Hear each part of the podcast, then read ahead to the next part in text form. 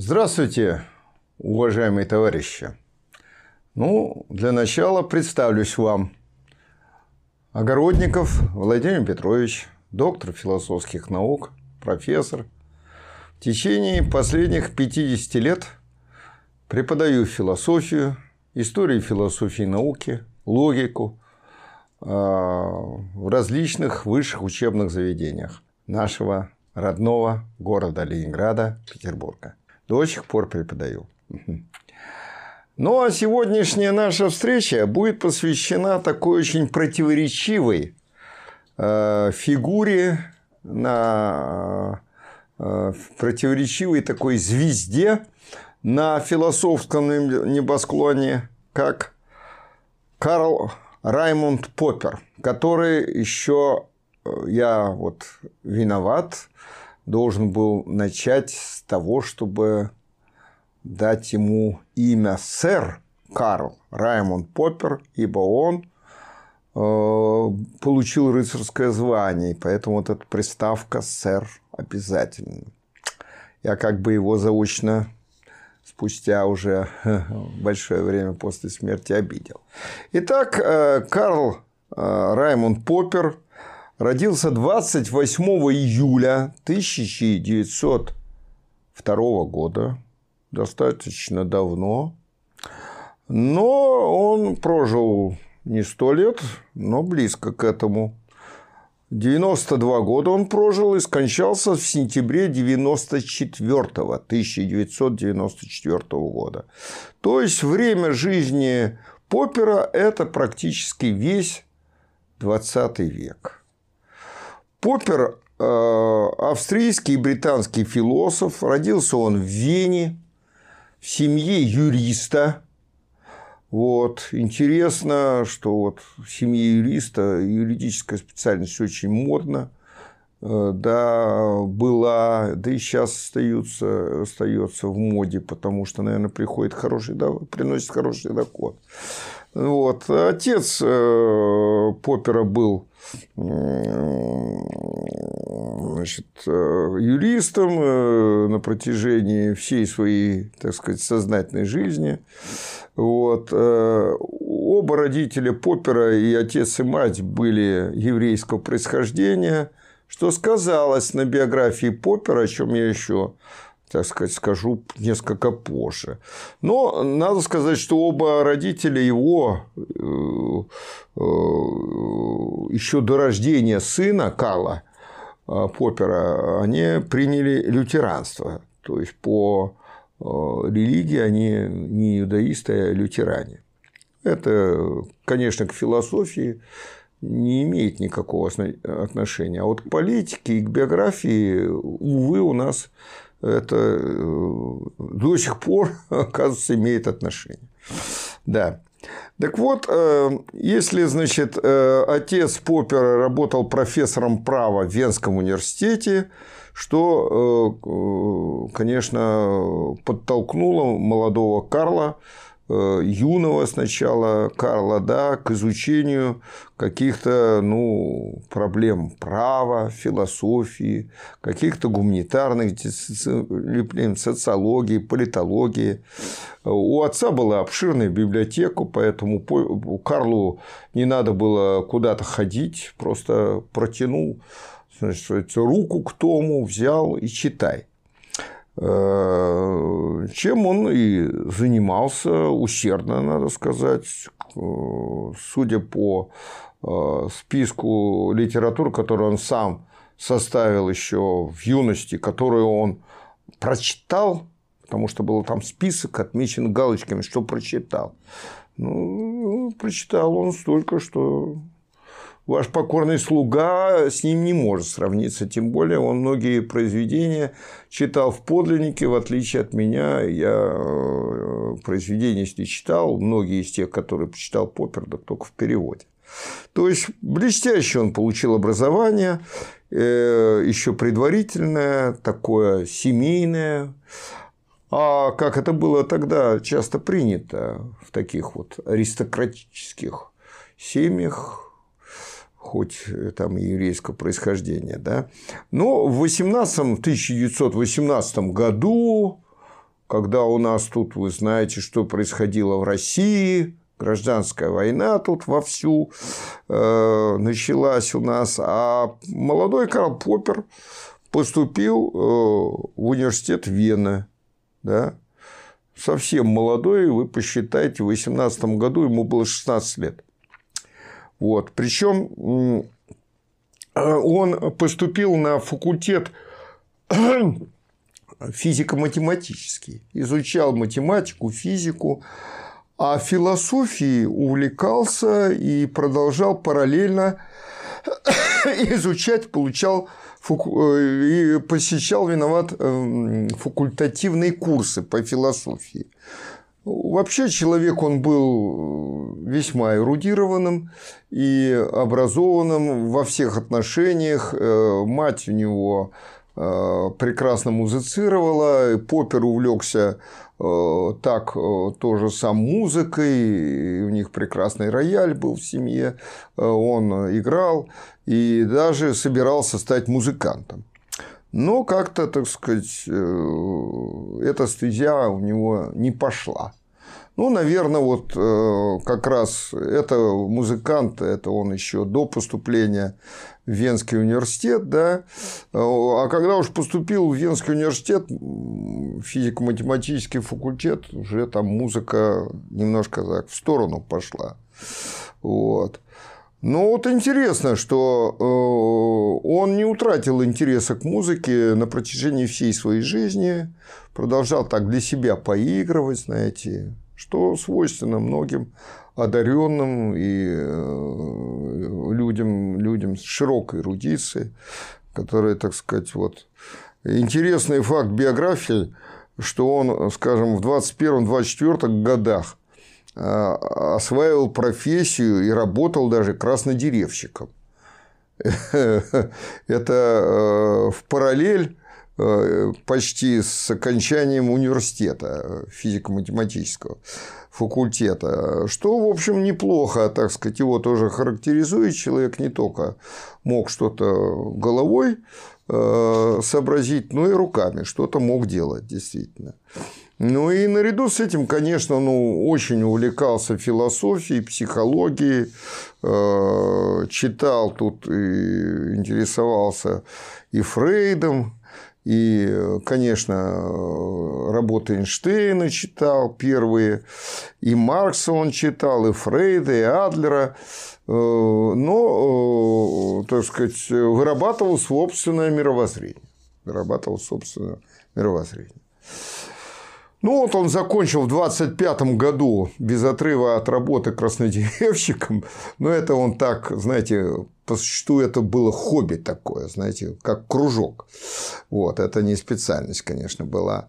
Вот. Но э, он э, в 25 году он закончил университет, получил диплом преподавателя математики и физики в гимназии. Университет давал право Э, преподавать не в высшем учебном заведении, для этого надо было еще одну диссертацию защитить, а вот в гимназии. И он, э, Поппер, э, в общем, преподавал какое-то время в гимназии, но в 28 году 1928 года он защищает докторскую диссертацию по философии Э, на интересную тему методология когнитивной психологии. То есть, по названию, вот сейчас бы она не прошла как тема, я в этом имею достаточный опыт, поэтому скажу, как тема философской докторской диссертации. Это скорее по психологии, когнитивная психология. Есть такая специальность и сейчас. Вот.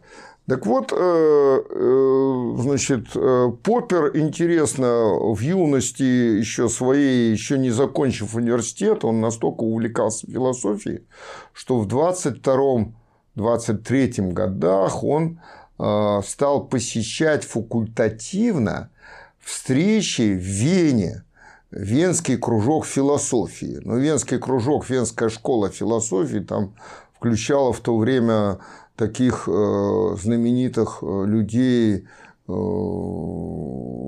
которые значит, прославили, можно сказать, свое имя на века. это ну, знаменитый, может, для некоторых эти имена будут не очень знаменитые. Но вот основатель этого венского кружка философии, доктор философии, заведующий кафедрой философии Венского университета Мориц Шлик. В то время это была выдающаяся такая фигура, ну, заведующий кафедрой философии не назначает. В больших университетах это я вам тоже скажу по своему опыту. Э, человека такого ну, не очень э, активного в области философии, скажем, да.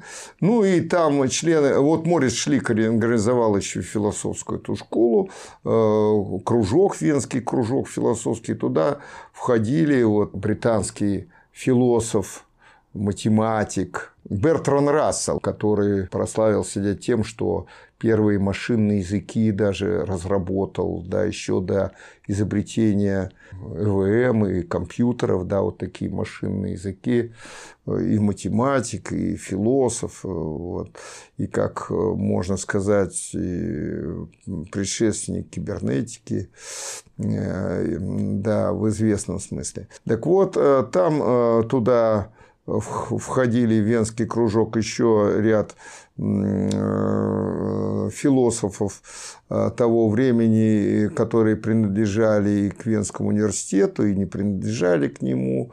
И они занимались разработками теории познания в основном, Философия вообще, начиная с нового времени, больше занималась теорией познания, теорией научного познания. Выясняли они. Это кружок так называемого неопозитивизма. И вот Карл Поппер, совсем еще юный, молодой человек, он туда вошел, ну, не в качестве, конечно, полноправного члена, он там посещал и ну, высказывал кое-какие свои мысли при э, заседании этого кружка ему позволялось, как юному дарованию, значит, что-то высказывать. Вот.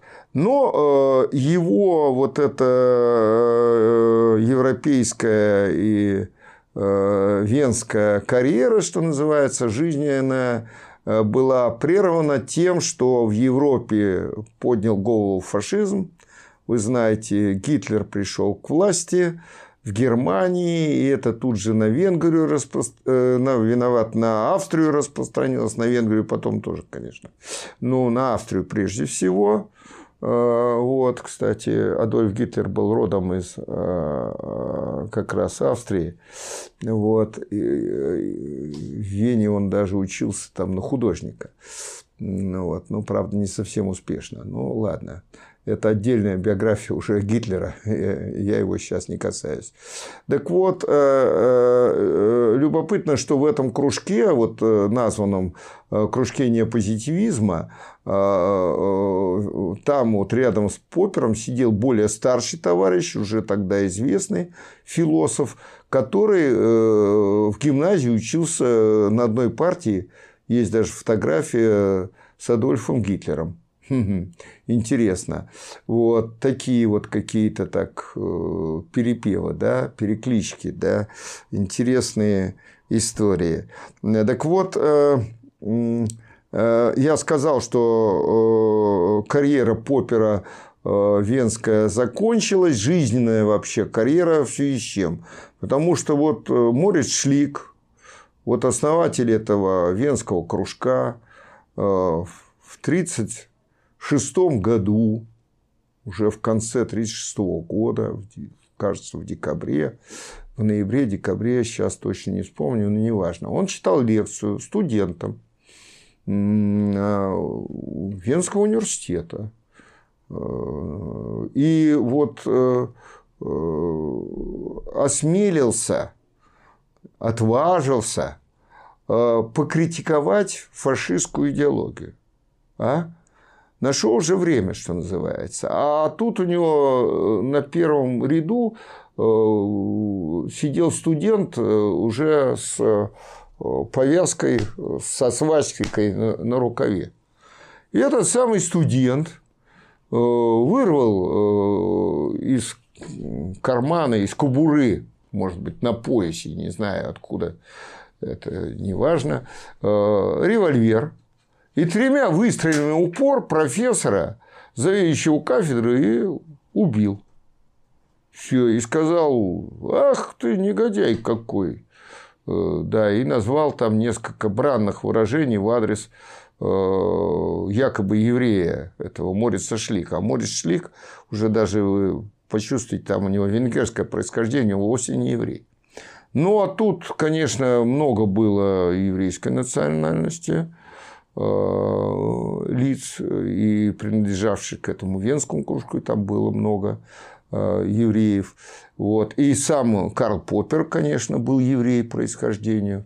Естественно, что оставаться дальше вообще э, в Вене, в Австрии, в Европе даже уже того времени было просто небезопасно для жизни. И когда э, в 1937 году, в начале 1937 года э, Попперу предложили, ну, наверное, он это посылал запрос, в Новую Зеландию аж, э, предложили ему должность преподавателя, он туда эмигрировал по добру, по здорову. И правильно сделал, потому что вряд ли бы он остался просто в живых. И мы бы сейчас просто не говорили о Поппере если бы он не эмигрировал. Где-нибудь его в концлагерях э, явно умертвили бы. Вот. Так вот, э, с 1937 по 1945 год Поппер, Карл Поппер работает преподавателем философии в университете э, Новой Зеландии. Так вот, э, ну, в Новой Зеландии в то время он, конечно, еще сам по себе не был очень известным э, в те годы. Э, он еще был молодой человек и малоизвестный. Правда, у него уже было много трудов опубликовано. И, конечно, члены Венского кружка там его знали, но уже Венский кружок распался. И, понятно, там он, как говорится, собственное признание – Э, вынужден был зарабатывать да, у коллег, у своих учеников и так далее. Ну, вот. Но в 1945 году он верно, возвращается. Кстати, в Новой Зеландии Поппер пишет э, ту книгу, э, которую он сам считал всегда до конца своей жизни, до 90 третьего года своей жизни, на котором он скончался, главной книгой. Это книга «Открытое общество и его враги». Я расскажу кое-что об этой книге, безусловно, потому что она характеризует его философию и даже критический рационализм, так называемый, за который его, так сказать, превозносят до небес до сих пор, вот, э, скажем, в Википедии, да, ну вот. А, знаете, в Википедии, вот я процитирую, как его называют Поппера, один из самых влиятельных философов науки 20-го столетия. Ну, влиятельных может быть, но являлись ли его а, влияния положительными на философию науки или отрицательными? Вот здесь я знаете, могу сказать с своей стороны, а я э, лично с Поппером, конечно, не был знаком, хотя писал ему письмо, э, он его, наверное, не получил, или получил, но не мог ответить, он уже в преклонном возрасте был, когда я ему писал письмо, вот, с критическими замечаниями в его адрес. Вот. В адрес его критического рационализма. Критика его критического рационализма была как раз. Вот. Э, э, но э, так или иначе, я с его творческим достаточно хорошо знаком. И моему перу, как говорится, принадлежит около девяти работ, по-моему, как раз посвященных различным сторонам творчества Пурпера. Я, может быть, о нем знаю больше в связи с этим, чем о многих других философов там, 20-го столетия, да, таких видных философов, потому что специально занимался. Он, э, я вам скажу, очень подставляется под критику со стороны э, материализма и диалектики, э, сторонником которых я являюсь, конечно, я материалист и диалектик. И этого никогда не скрывал, скрывать не собираюсь. И вот эта диалектико-материалистическая методология дает э, основание для очень обстоятельной, я бы сказал, такой уничтожающей критики, критического рационализма Поппера вообще, его философии в частности и многих его выводов. Ну, вот э, я уже сказал, что главной своей работы Поппер считал «Открытое общество и его враги». Почему? Потому что работа, конечно, уже по названию ясно. Это двухтомная работа, она вышла в свет э, уже в Великобритании. В 1945 году Поппер э, переехал, принял британское подданство, переехал в Великобританию, там и скончался. В возрасте 92 года уже. Ну, Э, так вот, э, э, эта работа «Открытое общество и враги» в 1945 году оно и было опубликовано в двухтомнике в Британии. А у нас в России уже, а не в Советском Союзе, эта работа была впервые переведена на русский язык с английского и появилась, что называется, в печати аж 1992 году. У меня на полке стоит этот перевод э, книги Поппера э, «Открытое общество и враги». Ну, к сожалению, вот в русском переводе, потому что я вам признаюсь, я английским ну, практически не владею, я французским более-менее так, комси комса je parle français. Вот. И поэтому с английским ну, тяжело мне, тяжело. Потому что, вы понимаете, специальную литературу, особенно художественную, еще можно что-то там поймешь, общий смысл, да.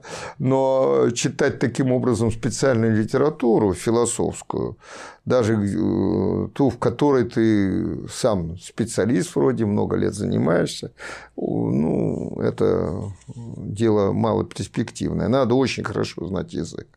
Очень хорошо надо знать язык. Но это я так э, посетовал на свое э, незнание языка. Но, тем не менее, вот с работой-то я познакомился, и некоторые отрывки я даже э, в английском варианте находил специально. Эти вот главы, параграфы, абзацы искал в английском варианте и сам переводил для того, чтобы убедиться вот э, в аутентичности перевода э, который я читал, который у меня на полке стоит. То есть я убежден, что ту критику, которую я провожу Поппера, она достаточно обоснована все-таки и э, опирается на действительно его мысли а не какое-то искажение перевода.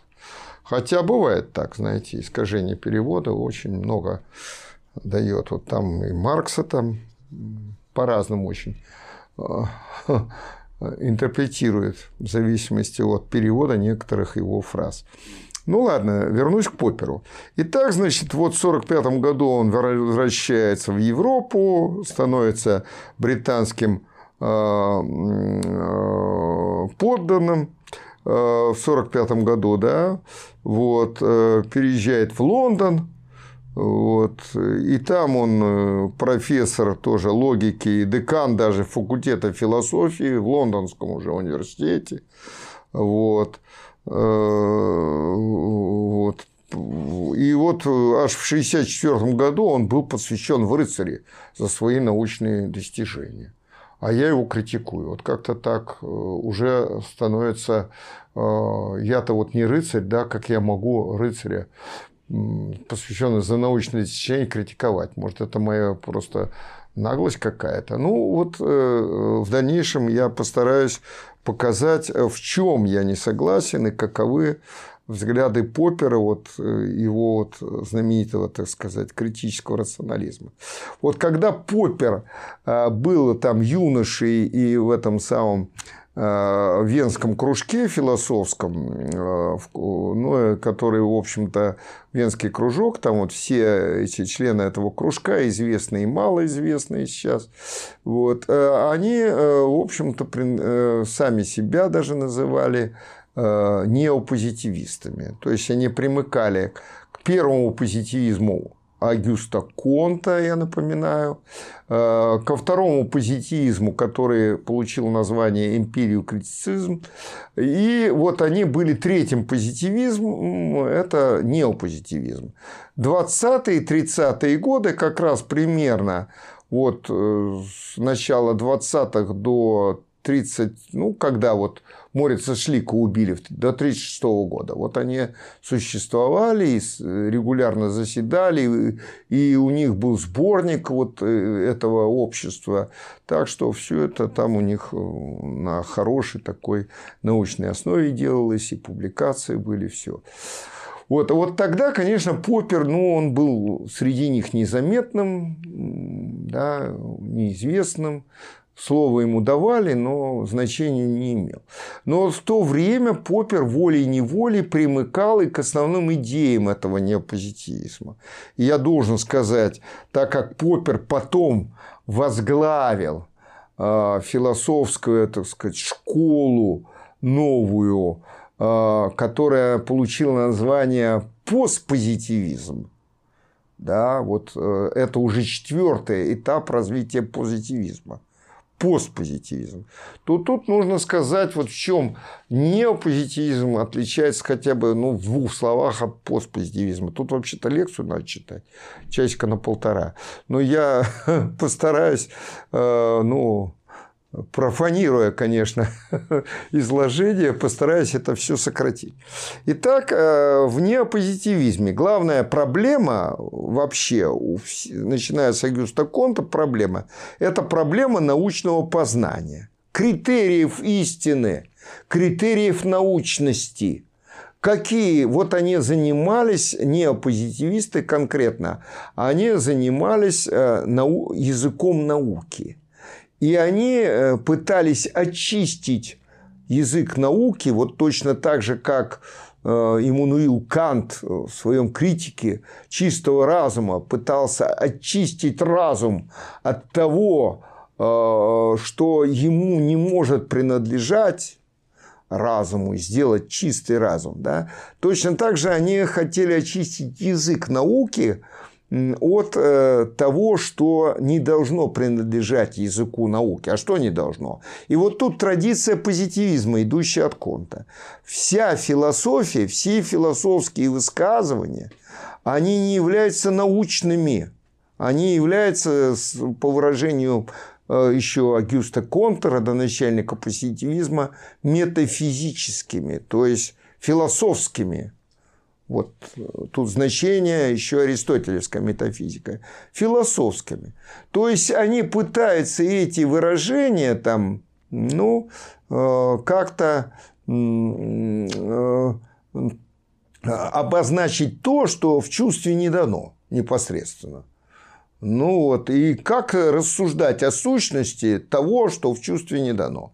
А это, Димол, в общем, с точки зрения вот всего позитивизма, дело малоперспективное и ненужное. Так вот, неопозитивизм – это Морис Шлик, Карнап, Витгенштейн. Вот Людвиг Витгенштейн, я э, говорил, он учился в гимназии, на одной партии сидел с Адольфом Гитлером. Людвиг Витгенштейн.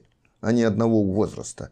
И, кстати, за счет этого э, Людвига Вингенштейна, тоже, кстати, еврея, ну, его ну, не уничтожили. Он задержался там в Австрии, и его уже взяли, э, арестовали, и, конечно, бы его уничтожили без всякого сомнения.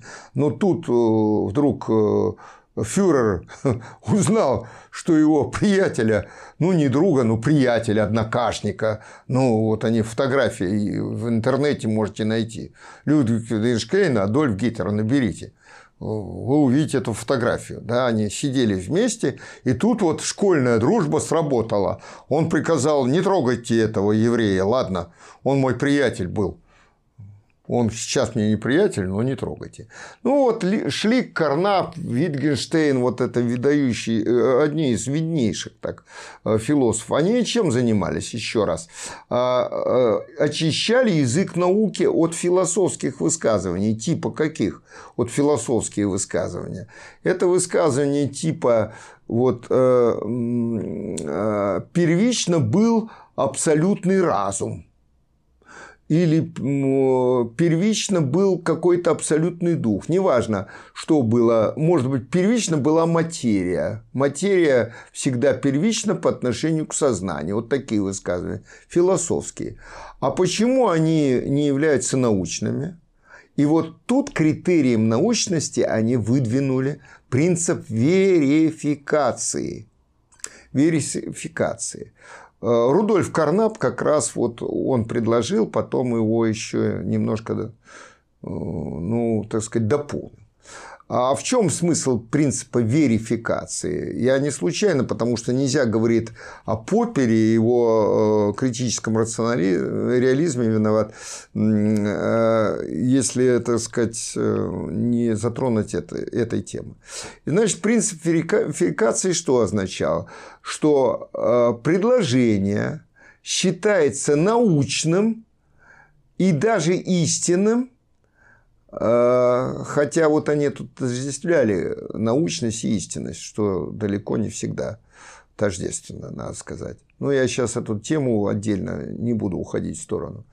Значит, а, итак, предложение является научным и истинным только в том случае, если это предложение можно верифицировать, то есть сопоставить а, с данными непосредственного чувственного опыта непосредственного чувственного опыта.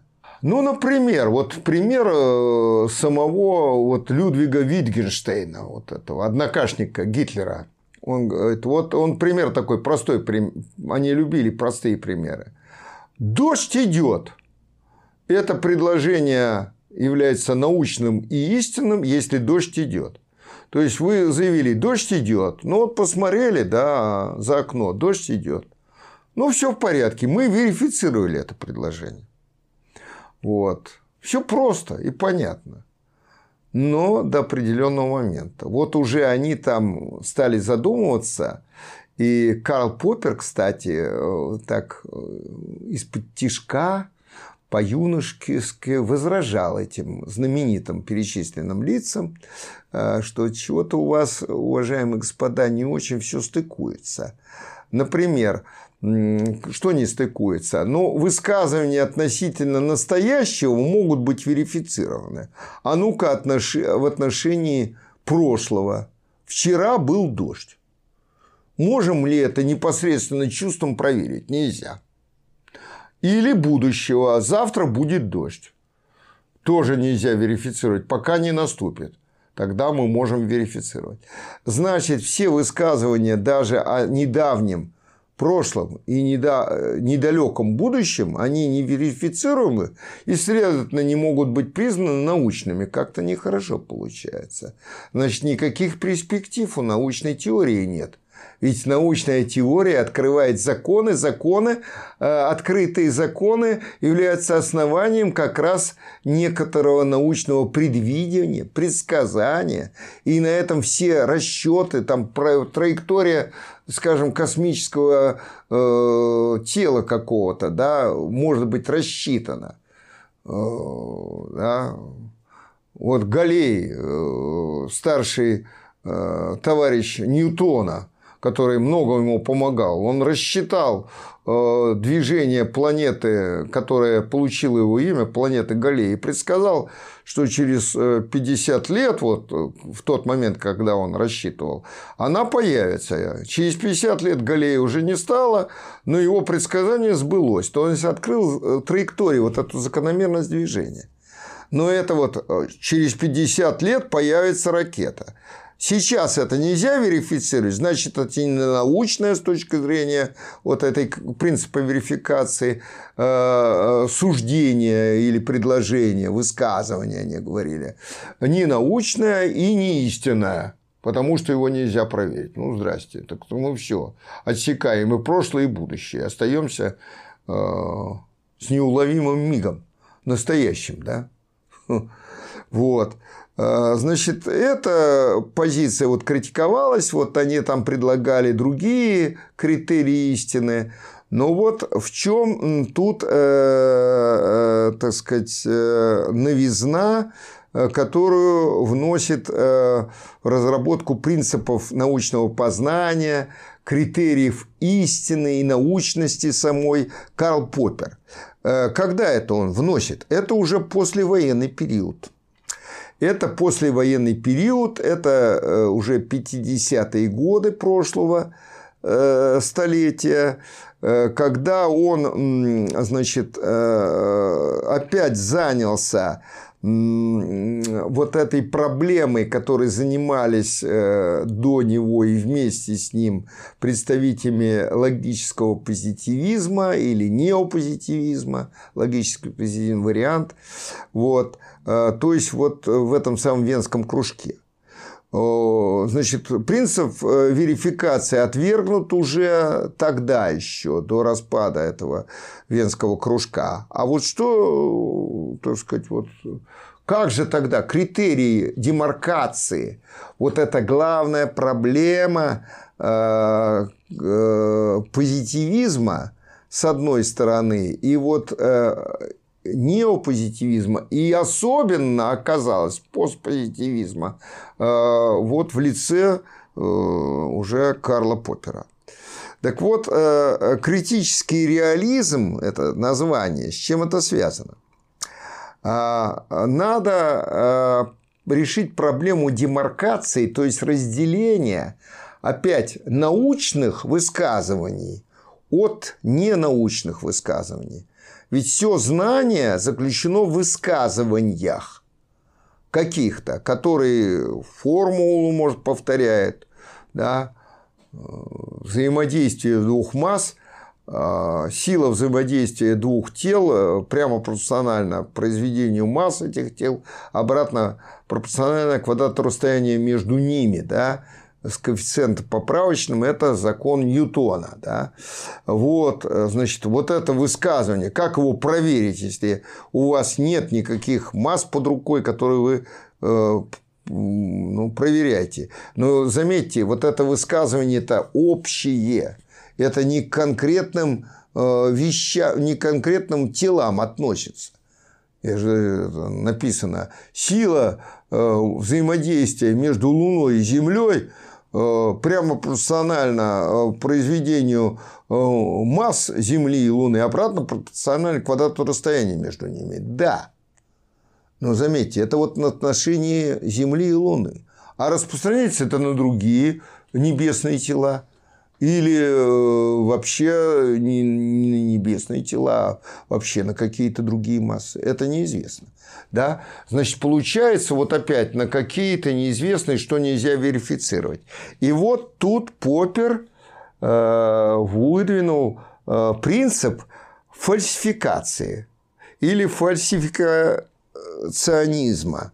А, ну, лучше фальсификации нам, как говорится. Фальсификация, правда, термин такой почти юридический, когда там ну, документы фальсифицируют.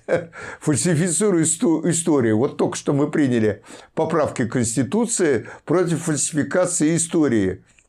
да, вот фальсификация, подделка там какая-то, да, но вот этот принцип фальсификации, в отличие от принципа верификации, у Поппера, вот он э, как раз это выдвигает в ряде работ своих, вот э, в этот период уже послевоенный, после Второй мировой войны, э, значит, это прежде всего работы такие, как ну, я назвал одну работу, но она социальный контекст имеет. А вот именно по науке. Это работа «Логика научного исследования», Э, которая еще написана Поппером до войны, доработана после войны, и выходит она в разных вариантах названия еще, особенно в русском переводе, «Логика и рост научного знания», «Логика научного открытия», это сам Поппер из этой работы Э, своей еще довоенной логика научного исследования переделал, немножко сократил логику научного открытия. Она очень эта работа, она работает на, э, извините за, э, так сказать, такое повторение, вот, значит, работа значима для вот его критического реализма и метода фальсификации. Значит, Э, итак, что такое метод э, фальсификации, в отличие от метода верификации? Верификация предлагает сопоставить данное высказывание или часть теории, заключенной в формуле, с конкретным э, вот, данным в чувстве процессом. А если процесс не дан в чувстве? А? Если речь идет о взаимодействии, скажем, полей, а? Это проблема. В 20 веке она возникла, да? Э, во всю силу. Хотя поля электромагнитные были раньше открыты, еще в 19 веке. Электромагнетизм Максвелл. Великий Максвелл открыл. Ну вот, э, так вот, э, они же принципиально не наблюдаемы. Вот нас сейчас, мы с вами ведем беседу, нас каждого пронзает тысячи модулированных и немодулированных электромагнитных колебаний на различной частоте, с различной амплитудой, да, с различной мощностью. Вот говорят, э, сотовые телефоны надо носить подальше от сердца, от чего угодно, и от уха отнимать. Вот я вам скажу с позиции философа, э, владеющего немножко научной методологией. Отнимай, не отнимай магнитные поля просекают нас, вне зависимости от того, слушаем мы этот свой телефон или не слушаем. Да. А то, что происходит модуляция в нашем телефоне, это на нас оказывает очень слабое воздействие. Но не буду об этом, а то увлекусь. Э, значит, это так о Попере. Метод, фальсификации. Значит, он предлагает Поппер а, а, а, вот Э, мысленно, заметьте, что интересно, поставить такой эксперимент, но натурный эксперимент, в котором данная э, формула или в котором данное высказывание, не обязательно формула, высказывание э, будет представлено, то есть будет опровергнуто. опровергнуто. Вот это фальсификация, да, высказывание.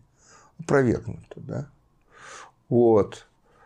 Ну, вот, понимаете, Поппер, Поппер рукоплескали все представители вот методологии научного познания. Ах, как гениально, ах, как гениально. Ну, давайте подумаем. Значит, э, если метод верификации не годен для прошлых и будущих высказываний, а метод фальсификации непосредственный тоже не годен ни для прошлых, ни для будущих высказываний. Непосредственный.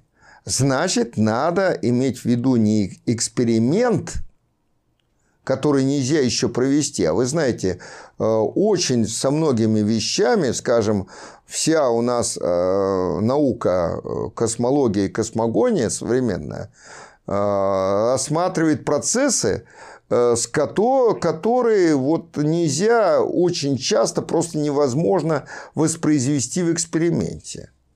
Хотя эксперимент э, бывает модель моделью. Но насколько модель, опять же, проблема, насколько модель адекватна тому, что она моделирует. Вот в чем дело. И опять возникает вопрос о верификации и фальсификации. То есть вы э, провели эксперимент, Эксперимент у вас какой? Модельный или натурный? Прямо вот с вещами. Если он натурный, ну ладно, вот выяснили, что это не работает, скажем. Э, все тела падают на землю. Провели э, или падают вниз, скажем попроще. Проведем такой эксперимент на э, орбитальной станции в космосе. Взяли кружку и отпустили ее. Упала она вниз? Нет. Как вы знаете. Так что это? Вот э, по Поперу мы фальсифицировали что?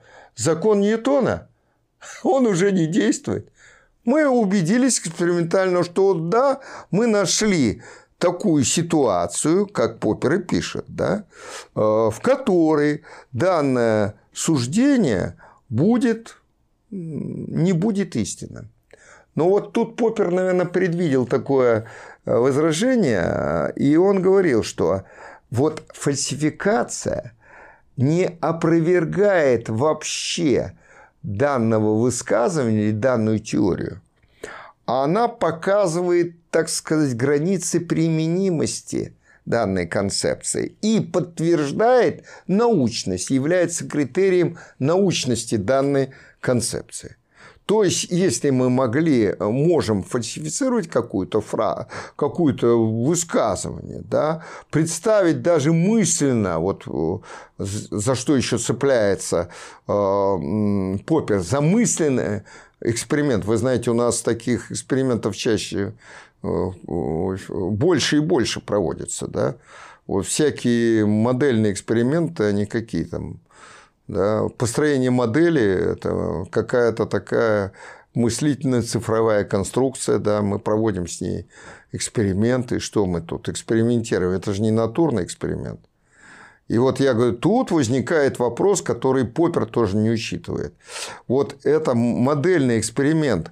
Модель соответствует, вот как мы можем понять и убедиться, соответствует ли построенная нами математическая, особенно модель, тому, что мы моделируем. Или не соответствует. Ну, вот, скажем, модель, э, э, классический вариант геоцентрической концепции, геоцентрической, Птолемея. Земля в центре, гео в центре, вокруг вращаются планеты и Солнце, а по дальним орбитам и там звезды. Ну, вот эта модель. И модель Коперника. Солнце в центре, вокруг обращается планета. Так вот, какая модель соответствует объективной реальности? Мы будем экспериментировать с моделью э, геоцентрической или геоцентрической и найдем что-то в, при этом моделировании, не соответствующее какому-то высказыванию. Что мы, опровергнем всю концепцию или нет? Вот тут э, возникает много даже логических проблем. А, не только вот э, проблем моделирования. Почему? Потому что вот э, неопозитивизм, да, логический позитивизм, сказал второй, они, значит, э, отождествляли в лице Рудольфа Карнапа, одного из представителей вот этой самой венской школы, они отождествляли логичность и истинность. И вот я вам приведу пример, э, так сказать, вот, так сказать, э, логического построения, которое одновременно является некой моделью моделью, да, моделью процесса. И вот попробуйте э, и это построение верифицировать или фальсифицировать в духе Поппера. Ну вот, какая, например. Все планеты обращаются вокруг Земли. Высказывание не истинное. Второе суждение в этом умозаключении, логика, да, проверяем логику. Второе суждение. Луна – планета. Суждение не истинное.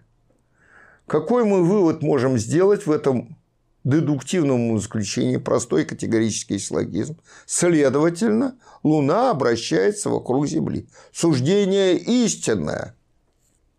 Как мы из двух неистинных суждений, которые не сочетаются с объективной реальностью, получили вывод истины? Логическим путем. Причем сделали это правильно. Ну и что мы будем фальсифицировать тут? Какое суждение? То, что Луна обращается вокруг э, Земли, нет, не, вывод э, нельзя фальсифицировать. Да, потому что мы не можем представить себе даже какой-то эксперимент э, мысленный, в котором Луна не обращается вокруг Земли. Если Луна не обращается вокруг Земли, то это уже не Луна. Это что-то другое. Надо иначе называть. Это какое-то небесное тело, которое имеет свою орбиту, отличную от орбиты Луны. Луна – это небесное тело, которое обращается вокруг Земли. По определению. Значит, не обращается вокруг Земли, значит, не Луна. Так мы что, фальсифицируем это? Не можем мы фальсифицировать. Но это же истина. И это научное положение. Ага. И что тут метод фальсификации нам даст? Да ничего. Так же, как метод верификации. Вот в чем дело. Хотя метод верификации тут как бы ближе. Мы можем так это чувственно убедиться. Хотя э, тысячелетиями люди убеждались в том, что Солнце всходит и заходит. и, следовательно, обращается вокруг Земли. Метод верификации непосредственно чувственного наблюдения. То есть, вот метод фальсификации как-то так очень оригинален, но по своим эвристическим возможностям он ничуть не лучше метода а, верификации, метод фальсификации, понимаете? Вот. И э, что дальше? А дальше, вот, так сказать, ну, э, вот, э, на, вот работа это главная работа, э, логика, э, логика Поппера, а Поппер-то, вот, понимаете, логик, э, специалист по философии науки, логики. Ну, это, конечно, главная работа – это вот логика научного исследования, логика и рост научного знания, или вот э, выводная такая работа – логика научного открытия. Но что самое это интересное, что во всех этих вариантах, еще до военной работы логика и э, логика научного исследования, Поппер доказывает, что никакой логики в научном исследовании нет – хотя этого не утверждает. А как он это доказывает? И потом строит свои рассуждения об обществе на этом доказательстве. Как оно доказывает? Ну, как очень просто. Каким образом? Он, например, утверждает, что все научные открытия, в какой бы области они ни были сделаны, они сделаны абсолютно случайно значит, внутренней логики нет. Значит, а, это научное открытие, данное конкретное, не опирается на предшествующее, не выводится из него логически в качестве умозаключения. Так получается. Ну все, распалась связь времен и распалось не только научное исследование, а вообще мышление человеческое. Все потеряно. Но как, значит, э, доказывает Поппер, что а, научное открытие абсолютно случайно и не связано с предшествующими? Как? Вот очень простой прием. Он э, говорит, он э, использует логический прием доказательства от противного. То есть, ну, предположим, что научное открытие не случайно, а вполне закономерно. Что это означает? Если что-то закономерно, то это можно высчитать закон, предсказать. Если научное открытие закономерно, его можно предсказать. А что такое предсказать научное открытие? Это сделать научное открытие до научного открытия. То есть я должен предсказать, что будет открыто, да? Вот, скажем, в следующем году Э, будет открыта такая неизвестная планета, которую я обозначаю там каким-нибудь словом. Э, планета Y, предположим, да, будет открыта вот в этой области. Угу. Значит, я уже предсказал, значит, научное открытие уже обрисовано. Какое научное открытие, в какой области, все ясно. И даже когда, примерно. Ну, когда не обязательно. Будет открыто, сделано. То есть, или там будет э, э, открыт наукой метод э, управления термоядерным синтезом. Да? Причем какой метод? Это же еще я ничего не предсказываю. Какой именно метод? Управление термо. Я вот уже говорю, вот такой-то метод будет открыт. Так вот Поппер тут и начинает смеяться, говорит. Если можно предсказать научное открытие, то значит научное открытие уже сделано. Вы его предсказали. Все. Это логический парадокс.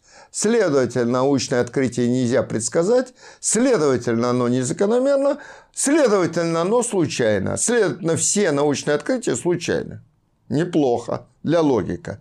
А в чем э, аллогизм этого высказывания? выдающегося логика 20 века, как его называет э, Википедия. А логизм следующий. Казалось бы, он виден.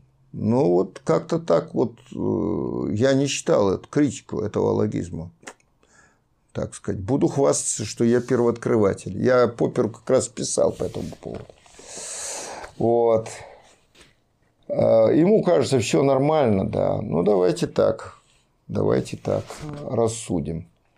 Итак, научное открытие абсолютно случайно. Так Поппер высказывает. Потому что его нельзя что? Предсказать. Ибо предсказание научного открытия есть открытие до открытия. Но почему мы можем что-то предсказать вообще? Ну вот что-то мы можем предсказать все-таки с точки зрения Поппера. Вот в открытом обществе его враги он предсказывает будущее состояние, э, скажем, э, геополитическое состояние в Европе. Пытается. Значит, что-то можно предсказать. Что можно предсказать? То, что закономерно, а закон это что? Это прочная, устойчивая, повторяющаяся связь явлений процессов. Вот я отпускаю ручку, она упала. Закономерно. Я отпускаю чашку, ну, не буду отпускать. Она упадет. Я поднимаю расческу, лежащую тут же, она упадет и так далее. Вот это мы открыли закон. Значит, мы предсказываем, что если мы отпускаем, то оно упадет. Ага. На основе того, что мы знаем этот закон. Закон эмпирический, все тела падают на Землю. Задолго до Ньютона это все было открыто. Ньютон теоретически обосновал. Значит, для того, чтобы предсказать, нужно, чтобы объективно была такая закономерная связь. Но этого мало. Нужно еще знать этот закон. Знать. Если мы не знаем, как связаны какие-то события, явления, вещи, тела, группы людей и так далее, ну не знаем мы, мы не сможем предсказать будущее состояние этих не связанных э, в нашем сознании, да, никак э, они не связываются, мы объективно не знаем этого закона. Значит, предсказание строится на основе того, что существует объективный закон. Раз. Но еще надо его знать субъективно, чтобы можно было. Субъективное это, э, это предсказание, это субъективный акт. Поппер смешивает объективное и субъективное. Нельзя предсказать, значит незакономерно. Тысячи законов были открыты физикой 20 века. Тысячи законов.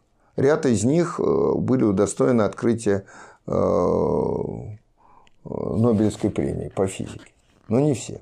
Тысячи новых. Но так что, они были предсказаны? Нет, они, конечно, не были предсказаны. Это значит, что они не существовали по Попперу. То, что нельзя предсказать, не существует. А? Нет. Это просто они существовали, но они не были известны. Поэтому нельзя было предсказать. Вот. А если известно, значит, уже открыто. Правильно, да. Но, э, значит, из субъективной невозможности предсказать Поппер выводит объективное несуществование того, что нельзя предсказать. И это грубейшая логическая ошибка Поппера. Отождествление объективного и субъективного. Так что Карл Поппер, сэр Карл Поппер, передаю вам привет. С этого света на тот свет. Передаю вам привет. Я вас уже опроверг, как вы были живы, опровергаю сейчас. Надеюсь, вы в гробу не перевернетесь от моих опровержений. Ибо я не верю в такие возможности. Это мистика. Вот вам, э, понимаете, э, основные моменты. Да, но ведь, ну вот я, извините, я уже занял большое время, потому что я Поппером специально занимался, но я должен сказать обязательно социальной теории Поппера. Почему? Потому что он на основе вот этих своих построений, которые он э, охарактеризовал как критический реализм,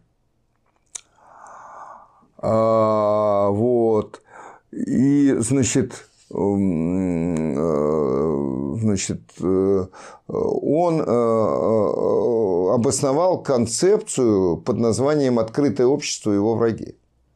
Я говорю, что это книга в двух томах Первый том там история, второй том это сегодняшний день. Что такое открытое общество? Ну, два тома в двух словах.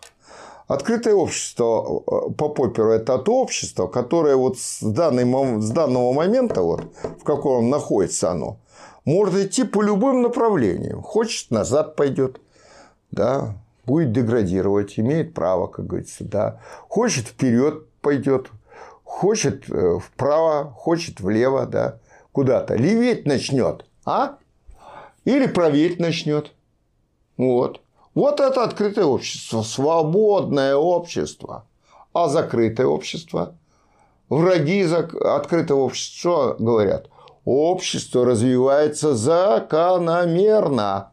И не может люди решать на референдуме поправкам Конституции или к другому референдуму выборе э, своего э, лидера там президента, генерального секретаря, короля, черт знает кого, да, королей, правда, не выбирают. Вот. А, не могут люди решать свою судьбу. Почему не могут? А потому, что э, вот с точки зрения этих врагов открытого общества есть закономерность, вот, и все будущее Э, это Поппер так э, это все подает. Все будущее уже одно, одно однозначно. Оно предсказуемо. Видите, опять проблема. Предсказуемости и фатальной неизбежности. Поппер отождествляет предсказуемость и фатальную неизбежность наступления чего-то. Вот кто же враги открытого общества? Первым врагом называет Платона известного древнегреческого философа, который в своем государстве или политика, он э, заявил, что государство, идеальное государство вначале находится в виде идеи государства где-то там, в мире идей. А потом оно реализуется. Кстати, Поппер, он критикует Платона, но присоединяется к ним в другом. Ну ладно, это я не буду сейчас отклоняться. Значит, и так идея государства реализуется в конкретном государстве. И чем полнее идея реализовалась в конкретном государстве, тем идеальнее будет государство. По Платону. Платон там рисует. Вот Платон, он, значит, э, поставил какие-то границы развития для государства. Вот – Налево не ходи, направо не ходи, назад нельзя, полная гибель, только вперед и в этом направлении, да. Вот так устроено, и вот так будешь развиваться. Вторым врагом открытого общества, который вот так вольницу-то урезал, э, дал канал развития, был Гегель. У него все есть абсолютная идея, которая абсолютно закономерно развивается в трех ипостасях.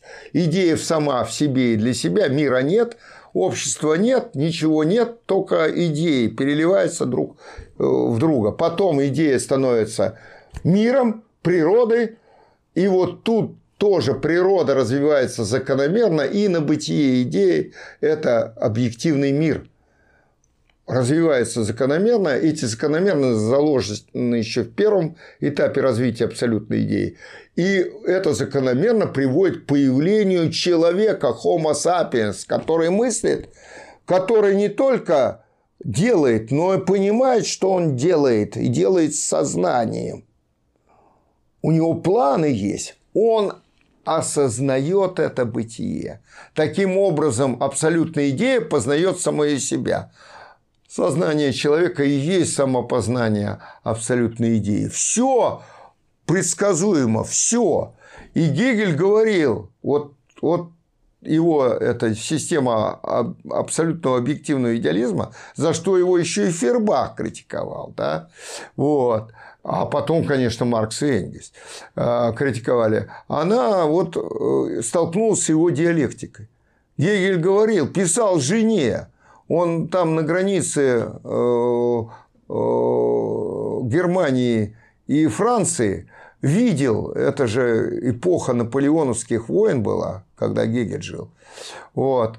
Значит, он видел, как Наполеон входит, вернее, въезжает на белом коне в какой-то маленький немецкий городок. Он же там занял пол Европы, Наполеон, Бонапарт. Вот. И что он пишет жене? Вот умнейший человек Гегель.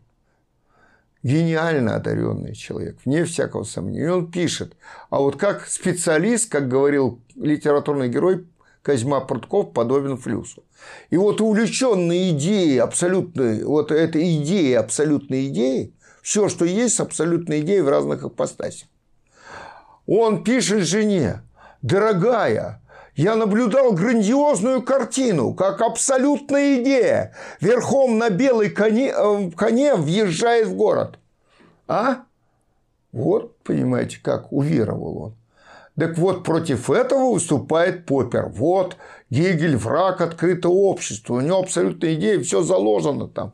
Все, сначала наполеоновские войны, потом все там, революции, дальнейшие там, все заложено. Первая мировая война, Вторая мировая война, все заложено, да, все фатально неизбежно, закрытое общество, общество каких-то винтиков, да, которые не могут ничего решать и никогда не будут. И даже выдающиеся вожди ничего не могут, потому что есть фатум объективный. Вот, кстати, э, Ницше, э, субъективный волюнтарист, Ницше, он говорил, что никакого закономерности нет. То есть здесь э, потому что иначе, если была закономерность, тогда бы вот это великий фюрер, белокурая бестия, не могла бы возглавить движение этого э, настоящих арийцев да, к победе в мировом масштабе. Вот. Если было все, так сказать, абсолютно закономерно. Тут воля, волюнтаризм, воля отдельно взятого человека воплощается. А воля это она всегда свободна. Никаких каналов и законов она не видит. То есть Поппер смыкается с Ницше здесь по существу. Утверждение, что история не имеет никаких законов. Это абсурдное утверждение, опровергающее, опровергаемое самой историей. Так же, как история науки. Тоже никаких законов. Прекрасно, замечательно было бы.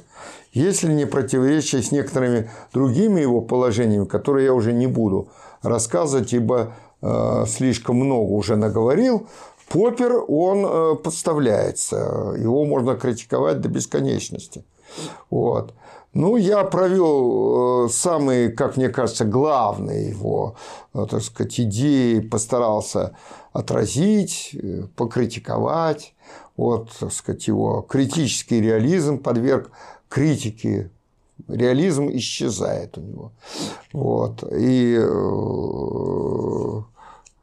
логика и рост научного знания. А какой рост научного знания, если в нем нет логики? Какая логика? Вот. Он утверждает, все случайно в этом мире науки. Да? И в этом обществе все случайно. Он абсолютизирует случайность. Все. Туши свет. Надейся, как вы, вывезет случайность. Понимаете? Человек беспомощен в мире абсолютной случайности. Так же, как он беспомощен в мире абсолютной необходимости. Противоположности сходятся как говорил Гегель, за что мы его уважаем. Поппер ничтожен по отношению к Гегелю и не заслуживает никаких эпитетов, которые награждает наша Википедия. Вот. И, ну и Википедии, и энциклопедии, конечно, других стран. Вот. Но он играет на руку буржуазному классу. Поэтому-то его печатают. Почему его в Советском Союзе не печатали «Открытое общество и враги». А я назвал первый враг Поппер, второй враг, э, конечно, фу, Поппер. Первый враг Платон у Поппера, открытого общества, второй враг Гегель, а третий враг главный Маркс. Маркс, который даже и партию создал для того, чтобы, так сказать, э, привести Э, к торжеству закономерный процесс общества. И он предрекает, призрак бродит по Европе, призрак коммунизма. Все еще бродит. наделал уже шуму. Но еще наделают, уважаемые товарищи. Я в это абсолютно верю. Это не слепая вера религиозная. Это убеждение на основе знания научной философии. Спасибо за внимание. До свидания.